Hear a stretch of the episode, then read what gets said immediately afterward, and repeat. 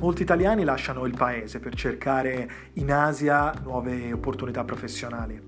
Luoghi come la Cina, l'Australia, la Nuova Zelanda e Hong Kong sono destinazioni privilegiate dove i migranti moderni possono trovare nuove occasioni di lavoro, nuove opportunità professionali e salari più alti. Spesso però tralasciano delle questioni importanti, per esempio il trattamento sanitario adeguato o l'accumulazione della propria pensione o l'educazione dei loro figli. Queste sono tutte questioni che tratteremo nel podcast di Asia Risparmio io sono Alessandro e questo è il mio prossimo episodio.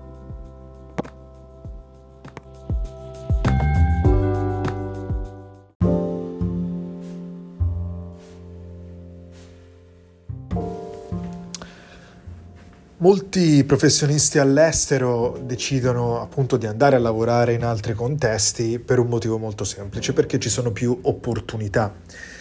Molti connazionali, oggi sono circa 5 milioni secondo le stime dell'AIRE, vivono uh, in altri contesti, quindi vivono lontano dal paese in cui sono nati e cresciuti.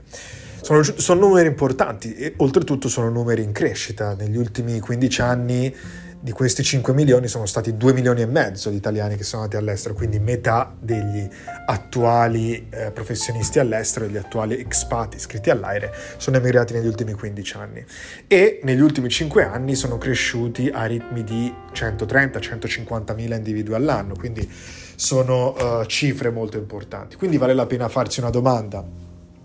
Perché si va all'estero? Perché uh, si vuole cercare opportunità in altri paesi? E la risposta è che ovviamente contesti esteri, in questo momento pensiamo per esempio all'Asia, alla Cina, Hong Kong, eh, Singapore, la Nuova Zelanda, l'Australia e via dicendo, offrono maggiore espansione, offrono economie che si stanno espandendo maggiormente, quindi si ha ripercussione un po' su tutte le condizioni degli individui, dal mercato del lavoro che offre più opportunità, più possibilità ha una maggiore circolazione di denaro e quindi salari più alti fino ad arrivare a progressioni di carriere uh, più rapide, possibilità di uh, aumenti di, uh, di, salario, di posizione che consentono quindi anche maggior, maggior potere nel momento in cui si va a contrattare contratti, nel momento in cui si va a contrattare determinate posizioni di lavoro.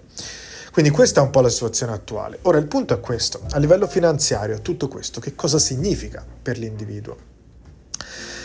Se noi andiamo a lavorare in economie ad espansione, significa che in economia ad espansione il valore delle cose aumenta. Ora, che cosa significa questa frase quasi filosofica? Significa questo. Se andiamo a vedere per esempio l'inflazione che c'è a Hong Kong, sicuramente il livello di inflazione, il tasso di inflazione è più alto rispetto all'Italia o alla media europea. Questo perché? Perché eh, in economie dove c'è eh, forte espansione, dove c'è molta libertà, dove c'è laissez-faire, c'è anche una grande entrata di nuovi business, quindi un aumento di prodotti e di eh, servizi offerti, c'è maggiore circolazione della moneta, quindi c'è maggiore domanda, le persone acquistano maggiori prodotti e maggiori servizi, quindi aumentano ulteriormente la uh, volontà e il desiderio dei business di aprire in un contesto di questo tipo aumentando eh, il valore, aumentando la circolazione della moneta, aumentando la domanda, aumentando la risposta, aumentando gli acquisti, aumentando i prodotti, si aumenta il valore generale delle cose perché appunto si aumenta il numero degli scambi e la quantità di moneta che è in circolazione. Aumentando il valore generale delle cose appunto si ha la misura tipica che è l'inflazione. Quindi l'inflazione di per sé non è una cosa negativa, è quando l'inflazione aumenta a livelli altissimi, a livelli incontrollabili, che diventa qualcosa di negativo. Ma alla fine eh, l'inflazione di per sé è una cosa che ci deve essere come misura del, del, progresso, come misura della crescita di un determinato contesto. Se non ci fosse inflazione, cioè se i prezzi delle cose, se il valore delle cose, dei, dei prodotti, dei servizi, dei beni non aumentasse, significa che non c'è moneta, non c'è circolazione della moneta, la gente non spende, se la gente non spende i eh, business, le attività non vendono, non guadagnano, quindi c'è staticità, c'è stagnazione e quindi eh, l'inflazione di per sé è qualcosa che se mantenuto regolare, se mantenuto costante, è un indice che racconta una storia di progresso, una storia di crescita. Se andiamo in contesti privilegiati dal punto di vista della crescita economica, pensiamo per esempio a Hong Kong, c'è un tasso di inflazione del 2,5 circa eh, media all'anno, che è un tasso di inflazione abbastanza alto perché appunto corrisponde ad, un'economia forte, ad un'economia in crescita basata su un capitalismo libero con, un con uno scarso intervento dello Stato e via dicendo. Per questo Hong Kong negli ultimi anni, al di là degli eventi politici successi negli ultimi tempi, però comunque rimane un contesto che attrae, un contesto privilegiato e, uh, e lo stesso altri contesti asiatici. Punto è questo, quando si vive in contesti di questo tipo, si vive, si risiede, si lavora in contesti di questo tipo, si, generalmente si percepisce un, un, salario più alto, si pagano meno tasse, si ha una percezione di ricchezza più alta. Quindi si ha la percezione che il flusso finanziario in entrata, cioè il nostro salario, i soldi che ci entrano, siano, um, siano alti, siano più alti rispetto ai contesti dove vivevamo in precedenza. C'è un'altra situazione però di cui, ha, uh, di, di cui, di, solito non si fa mente locale, una situazione che è difficilmente misurabile, la dispersione di ricchezza. Cioè se da un lato è facile notare quanto l'entrata, il flusso finanziario di soldi, il salario, i capitali che entrano siano più alti, non è altrettanto facile capire qual è la quantità di ricchezza che si disperde. In altri termini, si potrebbe definire in questo modo. Se si vuole lavorare in un contesto privilegiato dal punto di vista finanziario in un'economia in espansione, in un'economia in cui vi sono più opportunità, bisogna considerare che in tale economia troveremo un valore sempre crescente dei beni, dei servizi, delle cose intorno a noi. E quindi per permettere a noi stessi di poter vivere in un'economia di questo tipo bisogna allinearci con questo continuo aumento di valore delle cose. In pratica è come se si dicesse che per vivere in un contesto privilegiato dal punto di vista economico, perché magari vogliamo sfruttare le opportunità professionali, bisogna essere all'altezza, cioè bisogna fare in modo che il nostro valore economico, il nostro valore finanziario sia all'altezza, sia in continua crescita per appunto uh, mantenere, mantenersi all'altezza del livello del, della crescita del valore generale. Per vivere in un contesto eh, espansione economica, con una crescita di inflazione abbastanza importante, anche il nostro valore finanziario deve crescere e deve mantenersi elevato. Non si può andare in un paese e lavorarci soltanto perché si pensa che ci siano delle opportunità professionali eh, interessanti, ma non adeguare il nostro valore finanziario a tale paese. Oppure si può fare, assolutamente, si può fare, basta trovare un lavoro. Il problema è che si finisce per disperdere più ricchezza rispetto a quella che effettivamente si produce. E il punto interessante è che nemmeno ce ne accorgiamo perché la nostra percezione è focalizzata su quella che entra, sul, sulla ricchezza che entra, sul salario che è più alto, sulle possibilità di carriera che crescono, ma non ci accorgiamo di quanta energia, di quanta uh, energia finanziaria, sì, forse è la parola giusta, stiamo disperdendo. Cerchiamo di fare degli esempi pratici per entrare nel merito di questo discorso. Se si va a lavorare all'estero, si prende un salario più alto, ma non si adeguano i nostri comportamenti finanza- finanziari al contesto, alla fine il salario che entra è soltanto una misura relativa della nostra ricchezza. Infatti, se a questo salario più alto corrisponde un più alto accumulo di soldi in banca, in pratica si accumulano i nostri soldi extra, quelli che non si spendono sul nostro conte- nel nostro eh, conto corrente bancario, ma non si fanno circolare, alla fine si finisce per disperdere più ricchezza di quella che abbiamo creato. In pratica diventiamo una sorta di punto inattivo del sistema.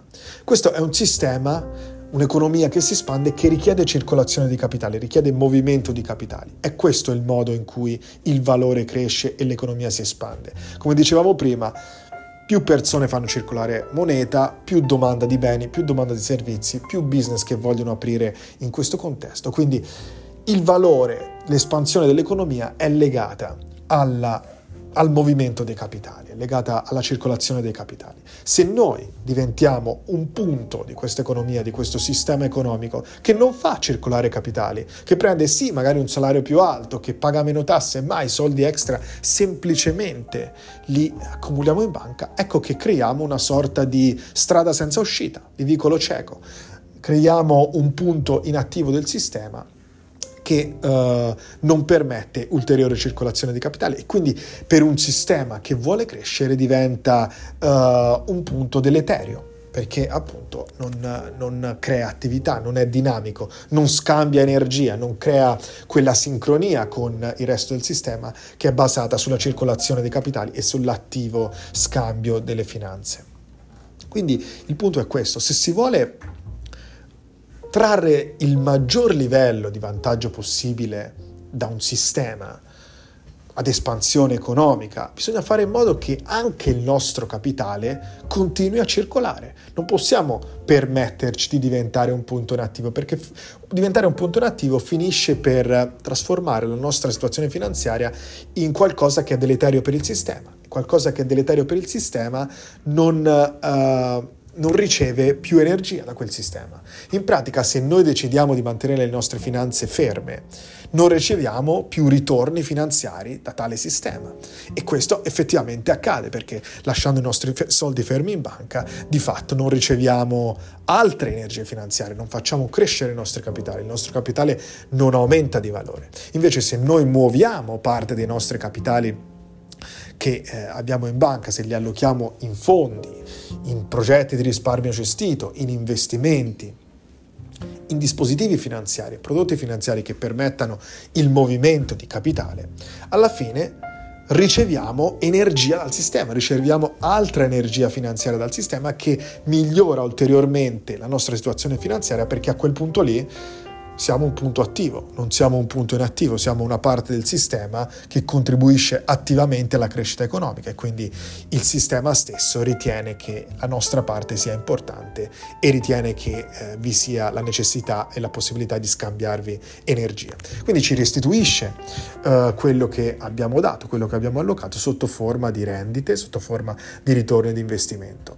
E quello che accade è che il valore della nostra situazione finanziaria aumenta, aumenta e si mantiene allineato con il valore generale del sistema, dell'economia che è appunto misurato dall'inflazione e quindi realizza quello che dicevamo prima. Se si vuole rimanere in maniera uh, vantaggiosa, se si vuole trarre frutti da un'economia in espansione, vivendoci e lavorandoci per un periodo di tempo abbastanza lungo, bisogna fare in modo che il nostro valore finanziario aumenti, aumenti insieme al, all'aumento del valore dell'economia generale, rappresentato dall'inflazione. Quindi per aumentare il nostro valore finanziario bisogna appunto fare un Uh, uno scambio continuo, dinamico di capitali con il sistema. Ora, uno, uno, scambio avviene già nel momento in cui spendiamo soldi, per esempio i soldi che paghiamo nell'affitto, nei trasporti, nel cibo, nelle attività, nelle uscite, nel tempo libero. Uh, sono tutte forme di scambio di uh, valore perché appunto paghiamo del, dei soldi, dei capitali per avere del servizio, dei prodotti indietro e queste sono forme attive di scambio. Però ci sono anche forme attive di scambio legate per esempio al risparmio, all'investimento, all'allocazione di capitale. E questo ovviamente rappresenta un modo di incrementare, di aumentare il nostro valore finanziario eh, che non avremmo lasciando i capitali fermi in banca. Quindi dobbiamo sempre pensare a noi stessi come un punto attivo del sistema, come un punto che permette al capitale di circolare e quindi facendo questo permette a noi stessi di aumentare il nostro valore finanziario e di allinearlo al valore generale delle cose, al valore generale dei beni, dei servizi, dei prodotti di un determinato sistema, di una determinata economia in espansione. Bisogna ricordarci che il sistema vuole crescere, l'economia vuole crescere, l'economia vuole espandersi, qualsiasi sistema, al di là, al di là dell'economia della finanza, anche in natura, ogni forma naturale vuole crescere, vuole espandersi, vuole sopravvivere e sopravvivere significa crescere, significa appunto espandersi. E e questo a livello economico, a livello finanziario, significa aumentare continuamente il nostro valore. Se vogliamo essere parte di un sistema che cresce e che si espande, bisogna allinearci con questa crescita di valore. Bisogna quindi crescere, aumentare, incrementare il nostro valore finanziario e allinearlo con il valore generale dell'economia in espansione.